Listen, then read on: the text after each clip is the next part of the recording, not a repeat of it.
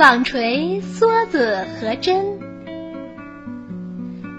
从前有个女孩，在她还很小的时候，父母就去世了。她的教母独自一人住在村头的小屋里，靠纺线、织布和缝衣服养活自己。老太太把被遗弃的女孩接到自己身边，教她做活儿，把她培养成了一个十分虔诚的人。女孩长到十五岁的时候，老太太病倒了。她把孩子叫到床边说：“呃，亲爱的女儿，我感觉末日快到了。”我留给你这间小屋，你住在里面，遮风避雨吧。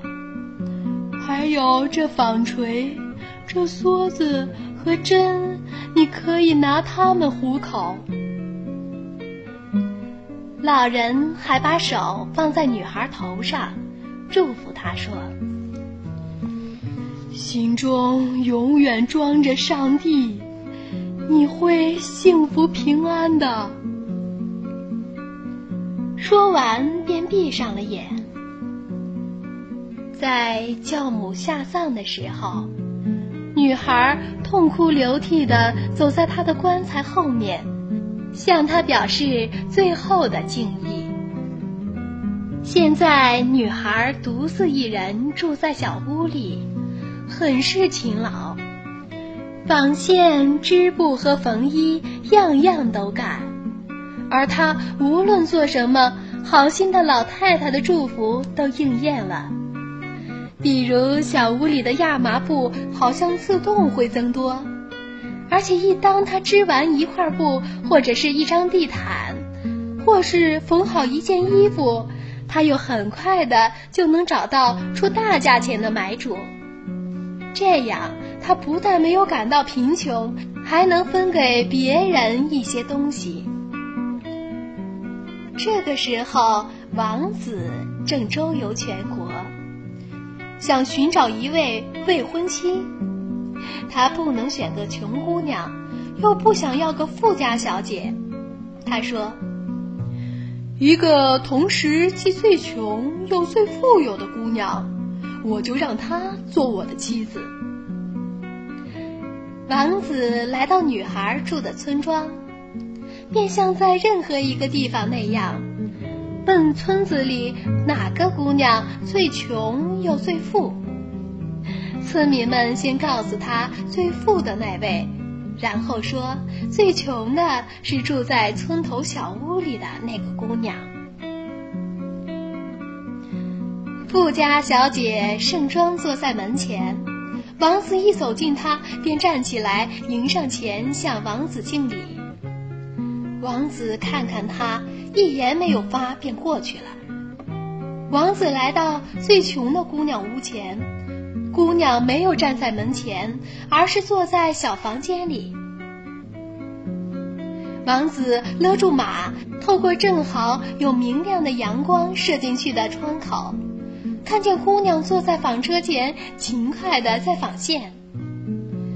姑娘抬起头，发觉王子正朝里面窥视，脸一下子通红通红，急忙垂下眼睑，继续纺线。这次她纺的线是不是均匀，我就不知道了。可是她一直不停地纺啊纺啊，织纺到王子离开了才停止。接着，他走到窗前，推开窗户说：“屋里好热啊。”说时却盯着王子的背影，直到辨认不出他帽子上的白色羽毛了，才作罢。姑娘重新坐在小屋里干活儿，继续纺她的线。这时。他突然想起以前干活的时候，老太太曾经说过不止一次的话，便自个儿唱起来：“